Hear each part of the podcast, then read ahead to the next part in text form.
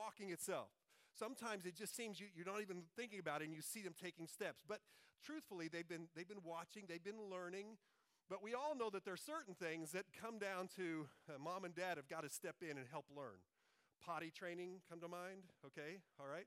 What an ordeal, correct? Some of them it's easy, some of them it's a challenge, some of them it's a game, and they're trying to see if they can win it, right? They're just, whatever it is, but there are certain things that we know as, as leaders, as parents of those children, there are things that we, we have to put in, we have to intentionally train, that they, they will come up with ideas on their own, but there are things that we have to intentionally train. So it is with this idea of spiritual maturity. Look at Paul's words again. He says, I, I proclaim Jesus, I admonish people, I teach them, and then notice the next word, so that they'll come to their full maturity. I'm doing all this intentionally. It's, it's, it's not that I just like to hear myself talk or teach. There is a reason. I am doing what I do so that people will come to full maturity in Jesus Christ. There is an intentional reason behind all that Paul says. It's, it needs to be intentional on the part of the disciple. If you're a follower of Jesus Christ, there's intentional steps that you need to, as you hear them, as you, you, you have choices to make. Ephesians chapter number 4, I'll give you an example.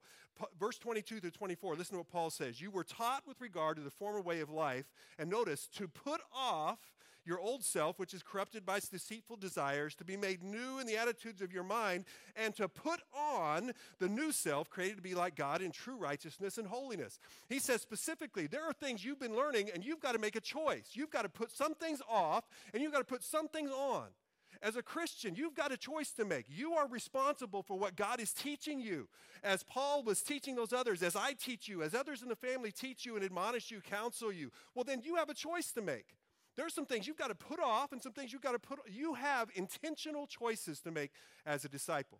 But I also believe as a church, we have to be intentional we have to be intentional about the fact of, as, as, Paul said, we proclaim. Uh, the we is always interesting when Paul says it. Where, is he talking about just he and the guy sitting next to him?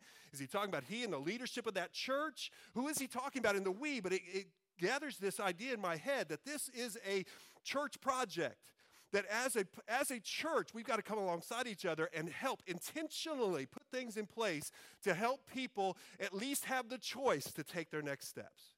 We can't force anybody to take a step. But as a church, we have to intentionally put things in place for that to happen because spiritual maturity is intentional. Here's something else spiritual maturity is urgent. It's urgent. There is a time sensitive nature to this. Here's what we know the time that we have is short, our days are limited. I, I was uh, a part of officiating another funeral service this past week from a, from a family in town. Now, that's something that God puts in my life to just keep a constant reminder to me that life is limited. You only have so many days.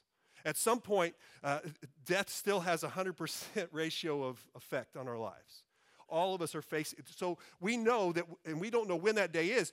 So, so with that knowledge, knowing that life is short, knowing that life is brief, also knowing that your fulfillment as a believer, knowing what you're really here for and meaning, has, has so much to do with your growth and your maturity knowing that it's limited, knowing that you need this to really know what God has called you to do, and knowing that the reputation of Christ is at stake, the fact that His name is glorified as you are maturing, as you are growing and taking steps. All of this being said, this makes this prospect of maturity urgent. It makes it important to understand that as a believer, we need to grow and mature. This is an urgent message. Listen to how Paul says it in this next verse, verse number 29. Look at his, what he says. To this end, or for this reason, bringing people to full maturity, to this end, I strenuously contend.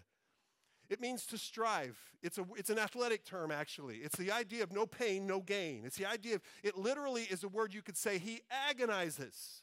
I strenuously contend with all the energy so Christ, that Christ so powerfully works in me. For the end of bringing people to maturity, I'm giving it all I've got. It's a whatever it takes attitude.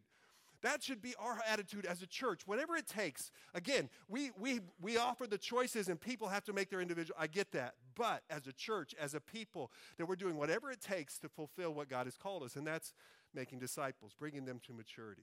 One last thing spiritual maturity, though, as we understand it, is a process. It is a, a process. Literally, it's a lifelong process. From the point that you accept Christ, that's, that's the beginning of discipleship, choosing to follow him and making that, that's where your discipleship begins, and then it continues for the rest of your life. Some of the things we've talked about, babies, children, Ethan, you know, others that we've talked about today, their next steps at this point in life are usually pretty obvious, okay? They're taking that, take that first step. Wow, that's a doozy. We get that. Uh, they get potty trained. That's a doozy. They're, they, all these kind of things, their, their steps are quite obvious and, and kind of we see them and we, and, and but as they get older, and as we all get older, understand that we, we, we tend to celebrate a little less, right? Uh, we, we don't, we celebrated that first step. Woohoo, you know, well, he took 12 more steps today. Did we sit and clap? Have we been clapping at him? Oh, you took more steps. We, we kind of lose it. But understand that he's still growing, he's still maturing, and so are we. You get into high school, you, there, there, are things you celebrate, there are things that you put aside. But even as we grow into adulthood and we keep going, there, do you understand that we're still in this growing, maturing process just as human beings? I mean, we grow through stages in life. You, you, you come through the single part of life. You, maybe you get married. Maybe you have children. Maybe you, you, you get beautiful gray hair. You know, there's just different things that happen. And all of these are part. And, and some people don't celebrate some of this as much as others, right? Some of you ladies, Come on now. You know you got as much gray as I do, but no one else is going to know that because you don't celebrate it like I do. You understand the difference? So we don't all celebrate it the same way, but all of those things are signs. You, you move to a different stage. You have your career. You're looking towards retirement. You're looking towards Florida. I don't know, but you're looking, you're seeing all of these different. But do you understand that as we grow, we may not celebrate the way we did when we took, took the first step, but those steps are still happening throughout our life. That's the human, that's the human course, that we are continuing this state of change, in this state of, of moving. Well, do you understand? In the Christian life, there's not a one of you that's going to be spiritually mature completely this side of heaven. Not a one of us. Uh, from now until our journey, we see Jesus face to face. We are in a constant process of maturity, of taking the next step to fall. It's a process, it's a lifelong journey that we're on. It's, it's a next step and it's taking that step one step at a time. Sometimes we seem to be able to leap a couple steps, but often it's just one little step, sometimes a baby step at a time. But that's what it is it's a step, and it's a growing, lifelong process. That's why I feel like this whole idea of discipleship kind of comes down to us just helping people take the next steps. It just seems so appropriate. It means the analogy seems so real when we look at life and we look at the spiritual life, why that becomes so important because I'm in a process. You're in a process. Christ is changing me, and He promises in Philippians that He's going to finish me. He's going to take that work to completion, but it's still in process. In fact, Philippians chapter 3, look at these words. You may recognize them. Chapter 3 and verse 12, Paul says this Not that I've already obtained this or that I'm already perfect. That's the same word as mature. It's not that I'm already there. I get that. Paul, great apostle, wrote most of the New Testament. He says, I, I know I'm not there yet. I haven't made it, but I press on to make it my own. Why? Because Christ Jesus had made me his own. Jesus got me. Now I'm going to do everything I got to continue to take these steps. And I'm still in process and I will continue to be in process. That's a part of what this is discipleship, making disciples, spiritual maturity. It takes time. And you can look at that in, in probably several ways, but at least one of two ways. It takes time because it's, it's long term. It, it, you, you see, sometimes you don't see the maturity the same, but it is, it's taking time. It, it takes this process. It's, it's over the, the course of a lifetime that God is taking you, and it's one step at a time. But when it says it takes time, I also mean this it takes minutes on your day to intentionally take the steps as a disciple. It takes minutes out of your day to, to spend time with God, to spend time in prayer, to, to help someone, to take the steps of God. It takes time in your day. If you're going to help someone else grow and you're going to be a discipler as God has called us to be, it's going to take literal time, minutes out of your day to pour into others. That precious commodity of time, it takes all of that to make disciples as God wants us to. Before I go on, let me explain something about next steps because I want to make sure you're clear about this.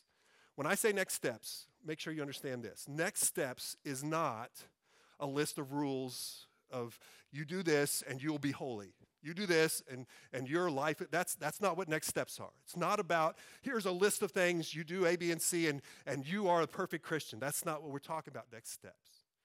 Next steps is also not an, an idea of, of well, it's discouraging. I'm just a constant failure because I'm, I'm never going to get there. Understand, next steps is just a picture of your process.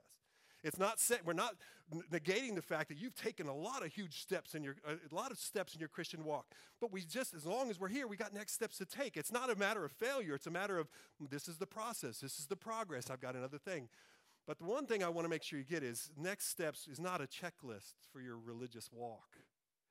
It's not, okay, I come to church, check. I tithe, check. I, I, I, I, did this, check, check. Oh, and there's another thing I do. Well, double check that one, right? Okay, it's not about, it's not a checklist.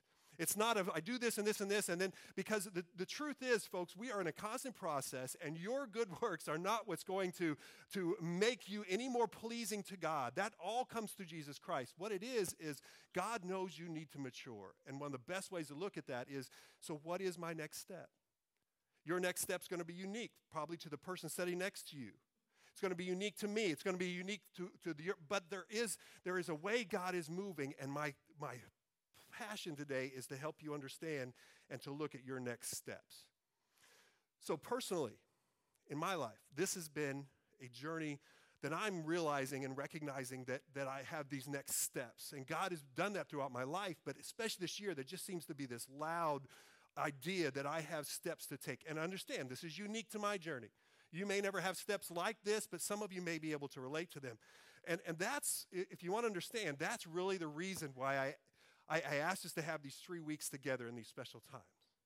Because I, it just seemed to me that one of my steps, if you would have understood, is, is to share some of the things that God is sharing with me as your leader, as your pastor, to take these. So, last Sunday, I asked you at one point to put your pens and papers down. Let me just ask you to do that again. Just, just breathe for a minute. I'm not going to ask you to write anything down for a little bit.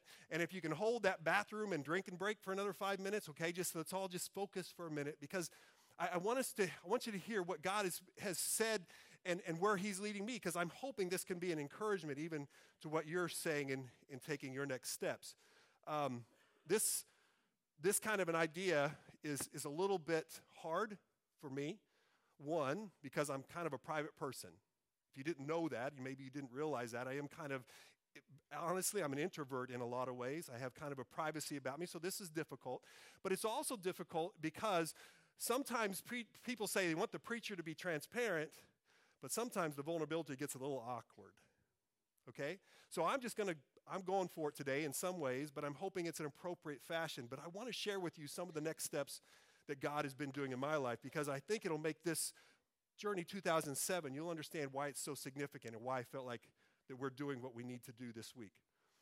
I shared last week. It wasn't um, it wasn't too long after I arrived here at Calvary six and a half years ago that I realized Calvary was on a journey hurts, discouragements, some things that you were on a journey and kind of figuring your way.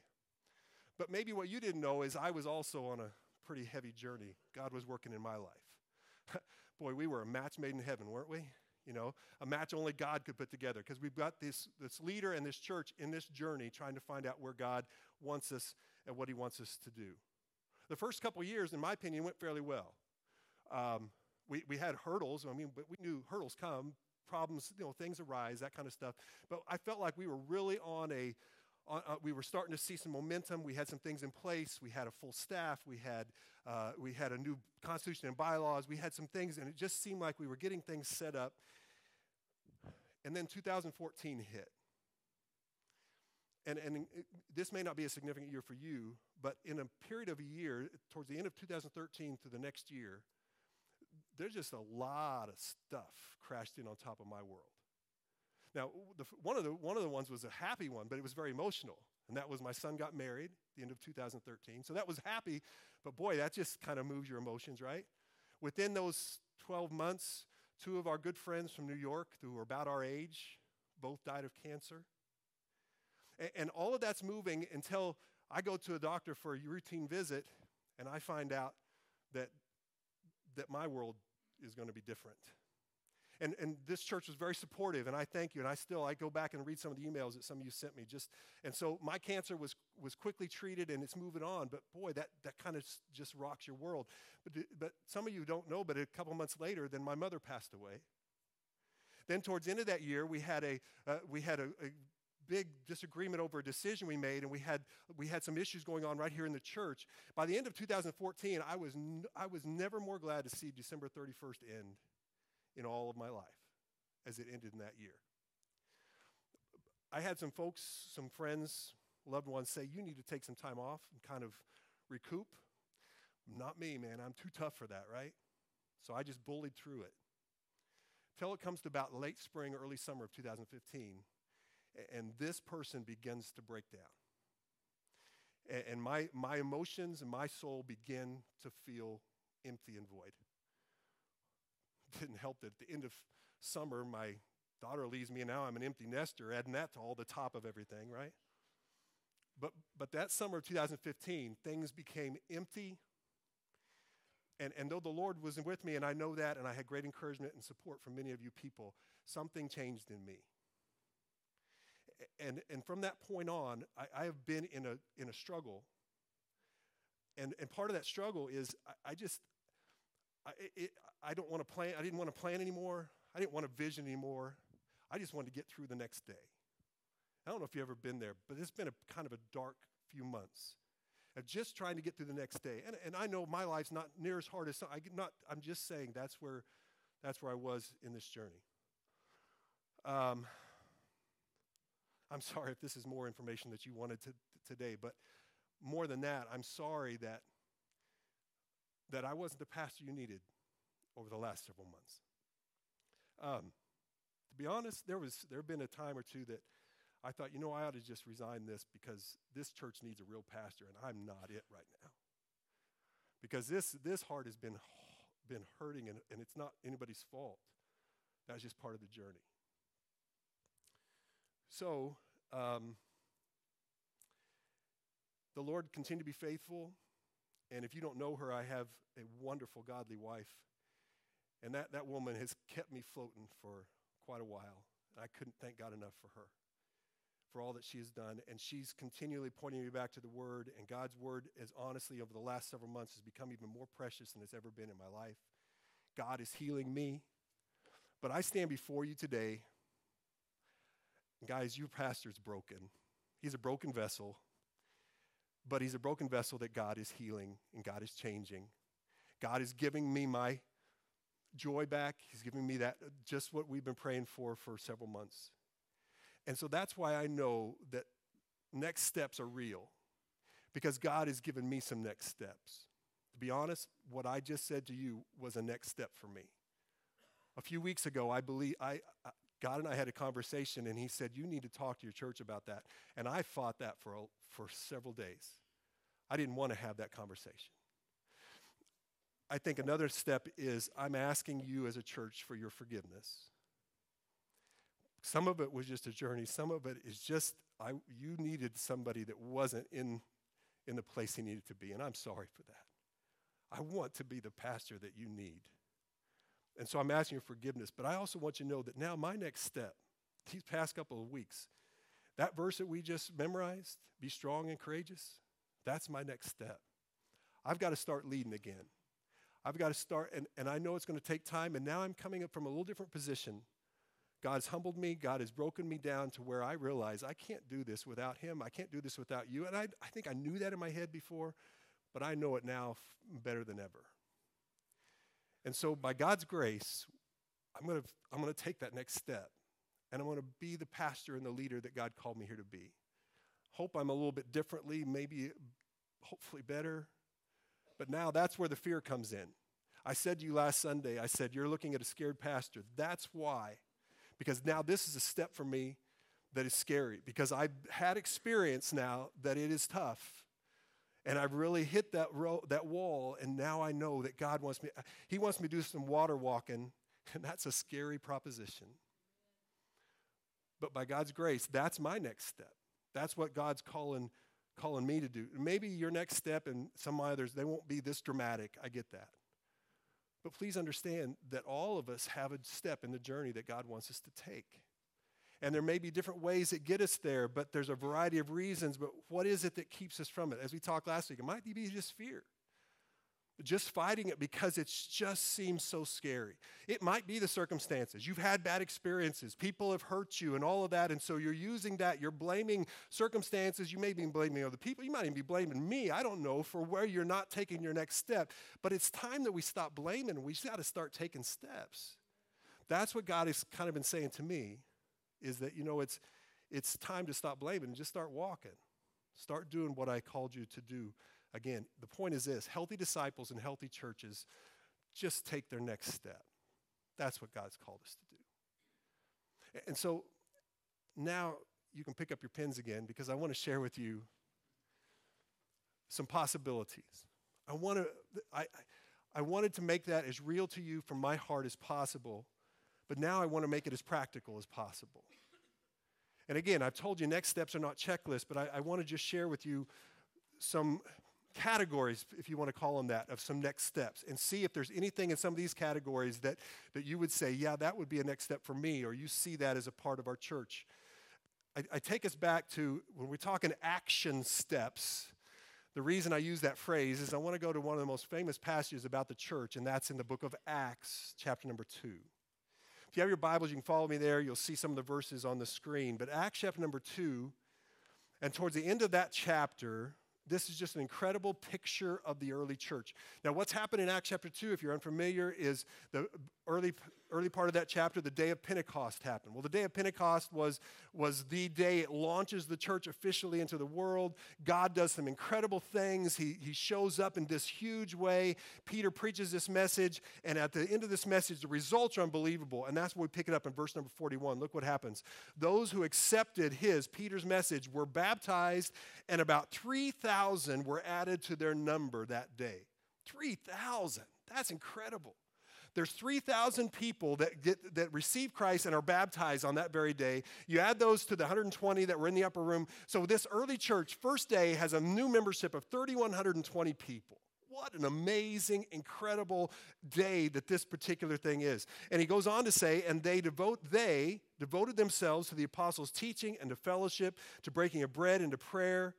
And everyone was, uh, everyone was filled with awe at the many wonders and signs performed by the apostles. I mean, the whole town's talking about, they're all in awe.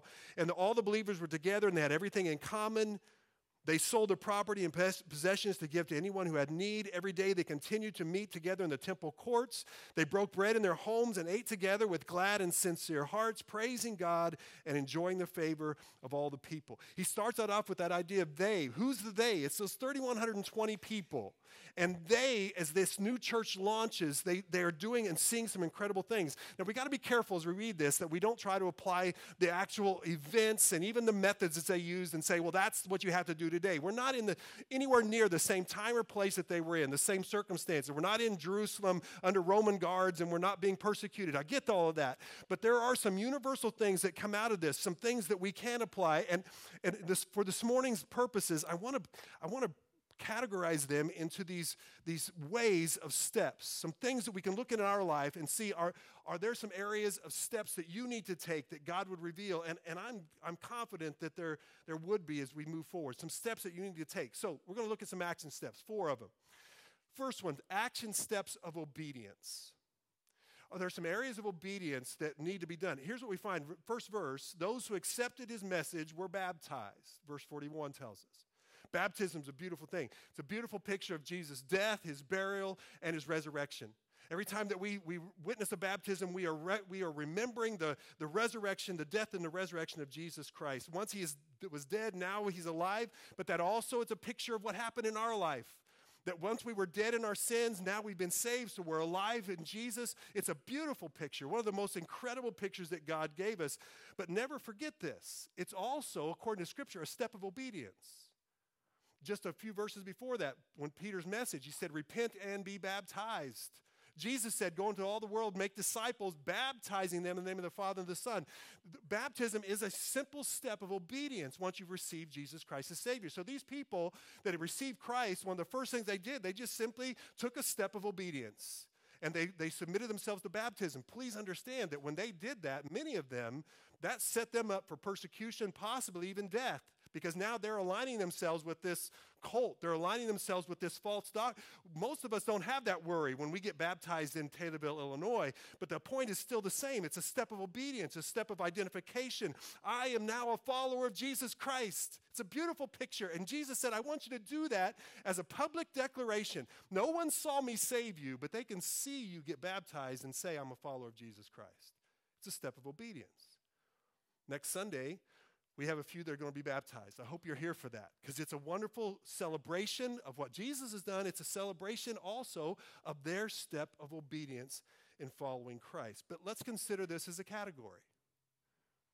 Is there a step of obedience in your life that God has dealt with you with recently? Something you need to do. Maybe it is baptism for some of you. Who knows what that step is? But let me throw out some ideas. Maybe it's an attitude that you know needs to change.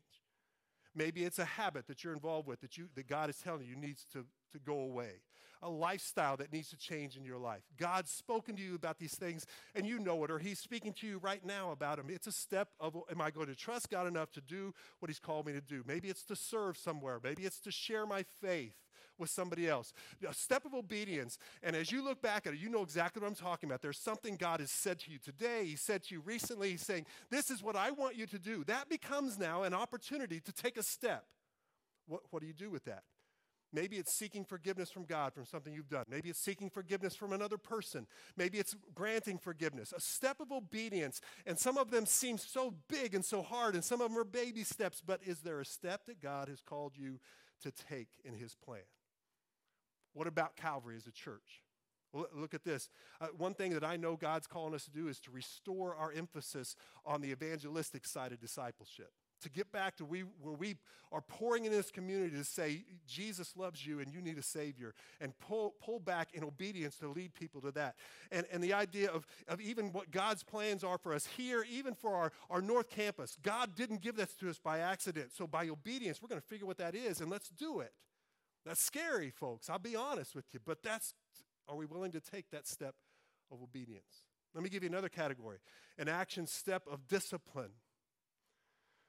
Here's what you see in that verse. Right after they were baptized, 3,000 added, notice what it says. And they devoted themselves to, or one version says, they continued steadfastly in.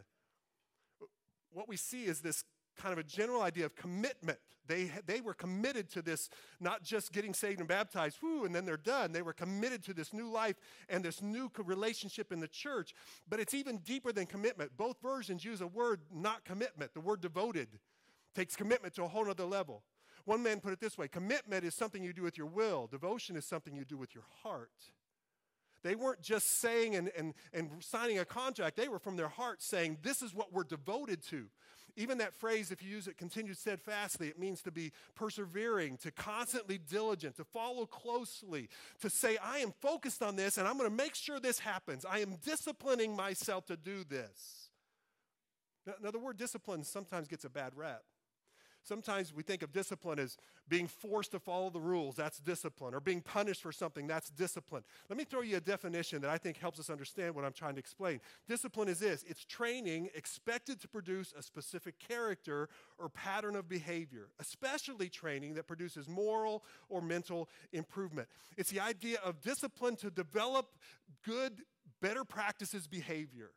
And that's what the, these folks were dedicated. They were committed to doing certain things. And they didn't just put it on their, on their calendars and they didn't just put it in, their, in their, their schedule. They were devoted to it. They were continued steadfastly in it. These became disciplines of their life. I think it's very interesting what they were devoted to. Notice, they were devoted to the apostles' teaching, number one which that was the, the way that they explained what Jesus had said. The, new, uh, the Old Testament's been written, the New Testament is being written. They were taking Jesus' teaching and they committed themselves to knowing. They were committed to what the truth that they had before them. Folks, we now have the apostles' teaching right here. We have the words of Jesus. We have what God wants us to. So, where should we find our devotion? What should one thing that should characterize the discipline of a believer it should be a devotion to God's truth, to God's word. That's a discipline that we, we set that part of, a, a part of our life. It also said they were dedicated to fellowship, committed to, they were devoted to fellowship. The word in the Greek is koinonia, and fellowship is not coffee and donuts, folks, although I have nothing against coffee and donuts, all right? No problem with coffee and donuts. That's not what fellowship is. Fellowship is cooperation, fellowship is communion, fellowship is participation, fellowship is the life of the church. Here's something I saw interesting this week. Some commentators believe that those were the only two things. Everything else just describes what they did. Now, not everybody agrees with that, but that's an interesting thought because if that's true, what he's saying is they devoted themselves to two things they loved God's word and they loved God's people. And they were committed to that, they were devoted to that, they continued steadfastly in that. Boy, that, that would be, if we just did that, just devoted to those two things, to God's truth and God's people, what a difference it would make. Loving one another as God said to love, taking care of one another, all of these things, it's devoted to God and his people.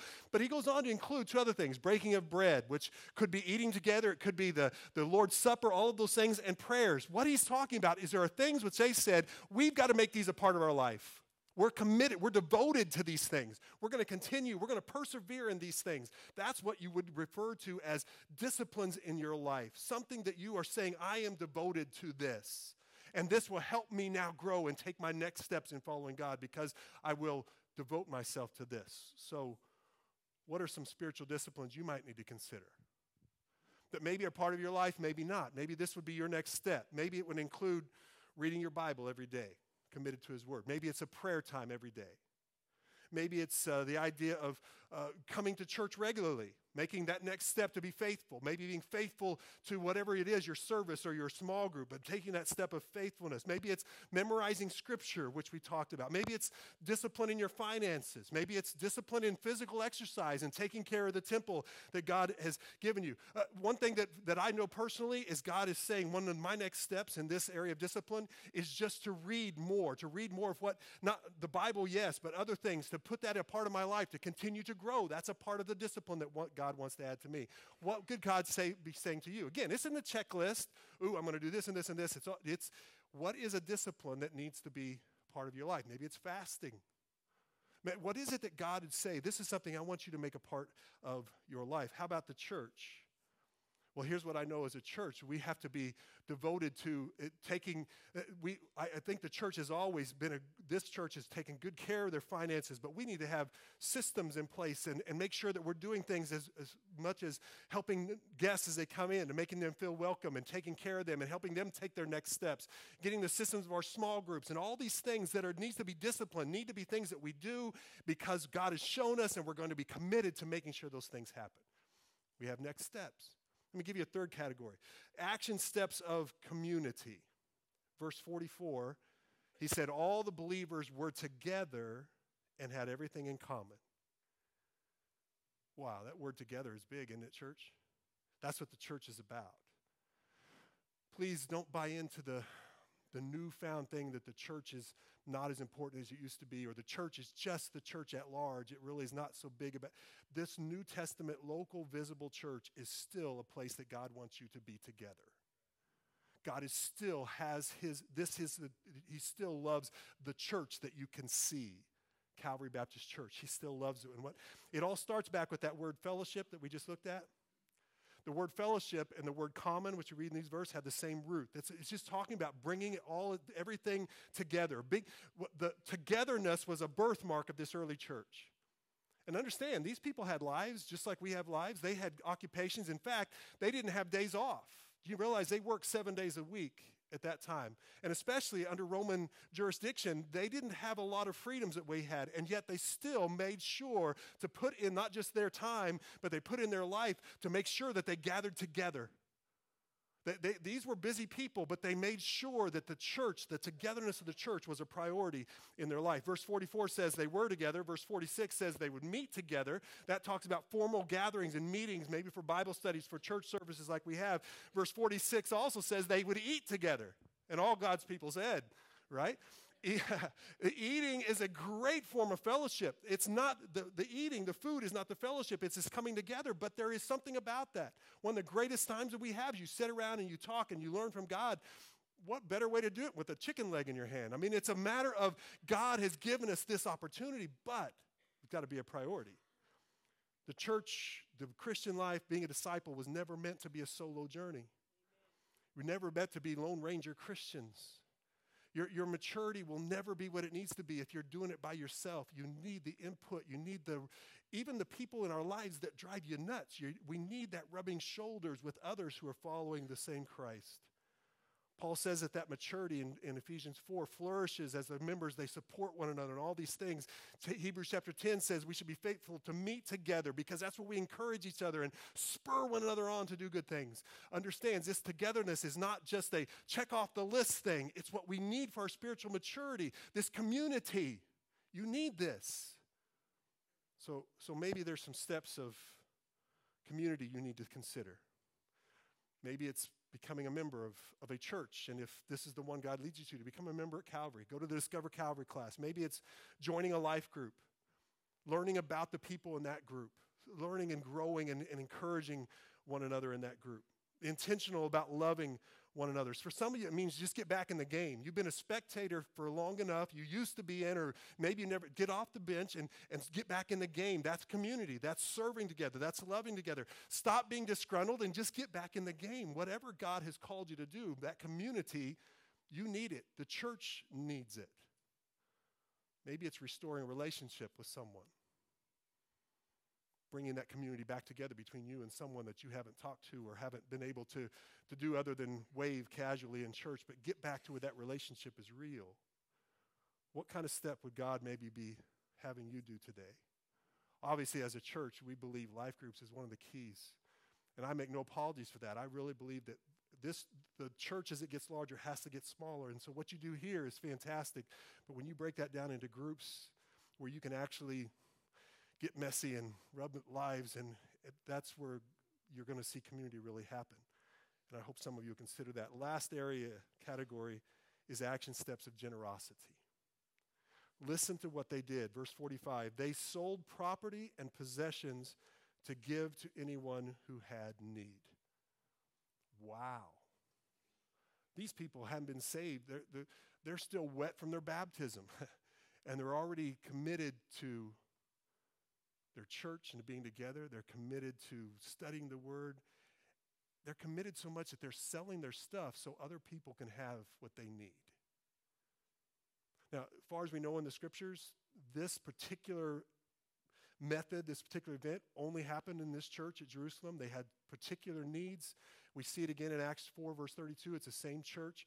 So it, this wasn't a setting that this is what everyone needs to do. Don't let some cult fool you and say, sell all your stuff and give it to the prophet. That's not what he did here. There was a need in this church, and the people did whatever they could to meet that need, including selling their stuff. You know, the world sometimes gives the church a bad rep by saying, well, all they want is your money. And there are some shysters out there. I get that. There are some people that are just money grabbing. But the truth is, as we invite people to give in the church, what we're trying to help you to do is to learn the, the art and the, the gift of generosity.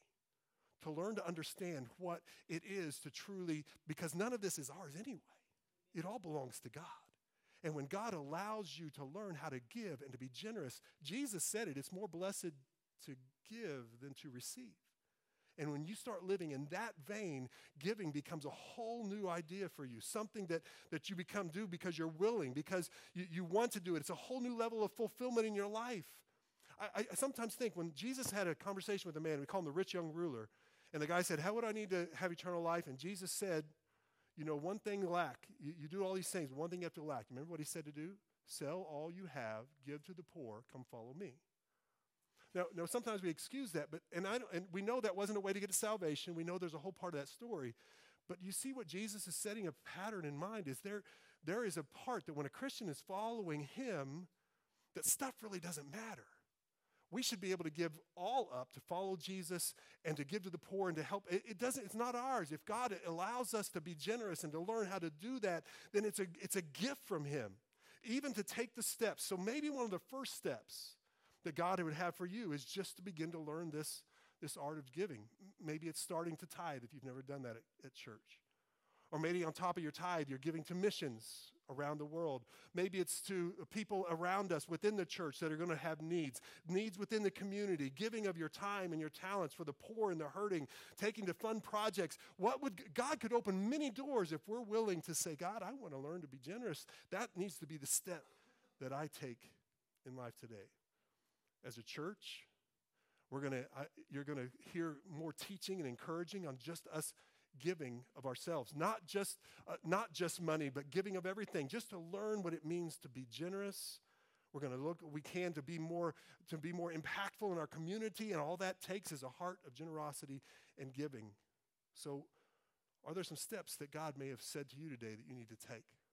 Obedience generosity community even disciplines I, I want to wrap it up today, and I want it with one verse. Look at the end of this. I didn't read the last verse of this passage, or the last part of it. End of verse 47 says this And the Lord added to their number daily those who were being saved.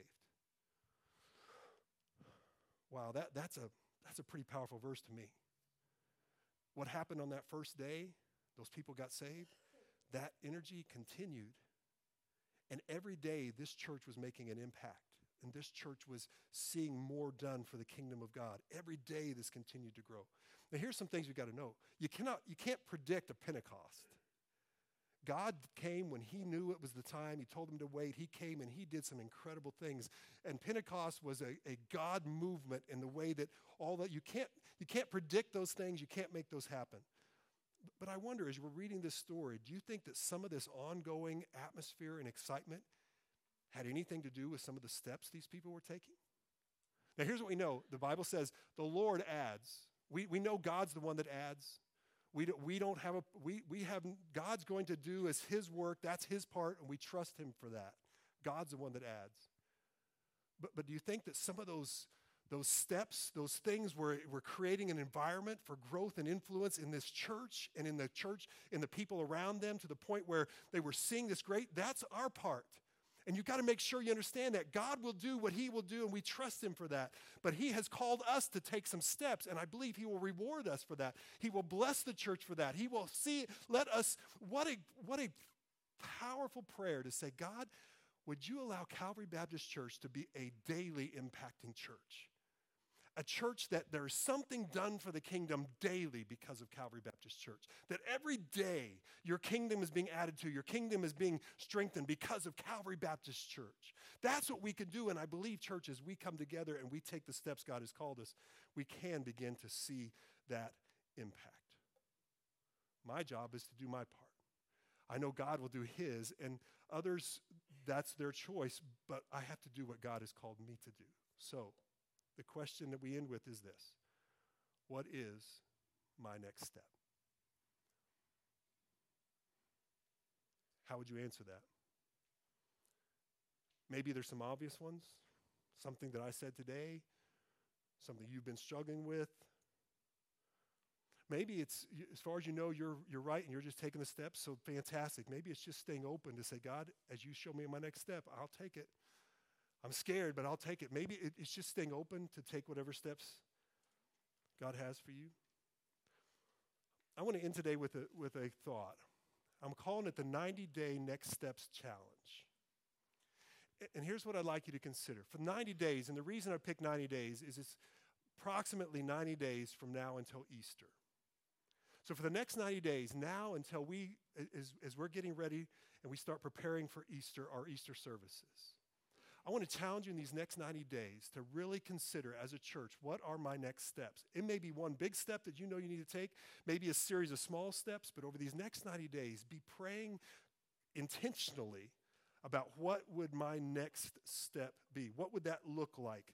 For me. Maybe it is a, step of obedience, and you know it right today what it needs to be, or community, or generosity, or disciplines.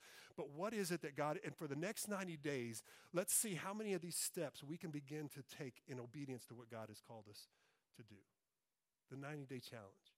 In fact, I want to do something a little different. If you'll take out your, your cards today, your communication cards, at the bottom is our connection card. Now, we know this is a way that we, we ask people as they come to let us know they're here. But on the backside, as we've been doing for several weeks, we have next steps. So let me just encourage you to read through this and think maybe this is a step for me. Let me make sure the first one is very clear. Maybe today, God is calling you to receive his gift of salvation through Jesus Christ.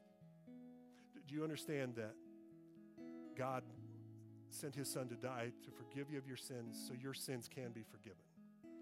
Jesus said that he also came so that you could have life and have it to the full. The life that you think you have, you're, you're missing it without the relationship with Jesus Christ. And do you realize that you can even face the certainty of death with confidence if you know Jesus Christ is your Savior. Maybe today God is just saying to you, Would you receive the gift of my Son? He died for you and He rose again. Would you accept His gift of salvation? Maybe that's what God is speaking to you today.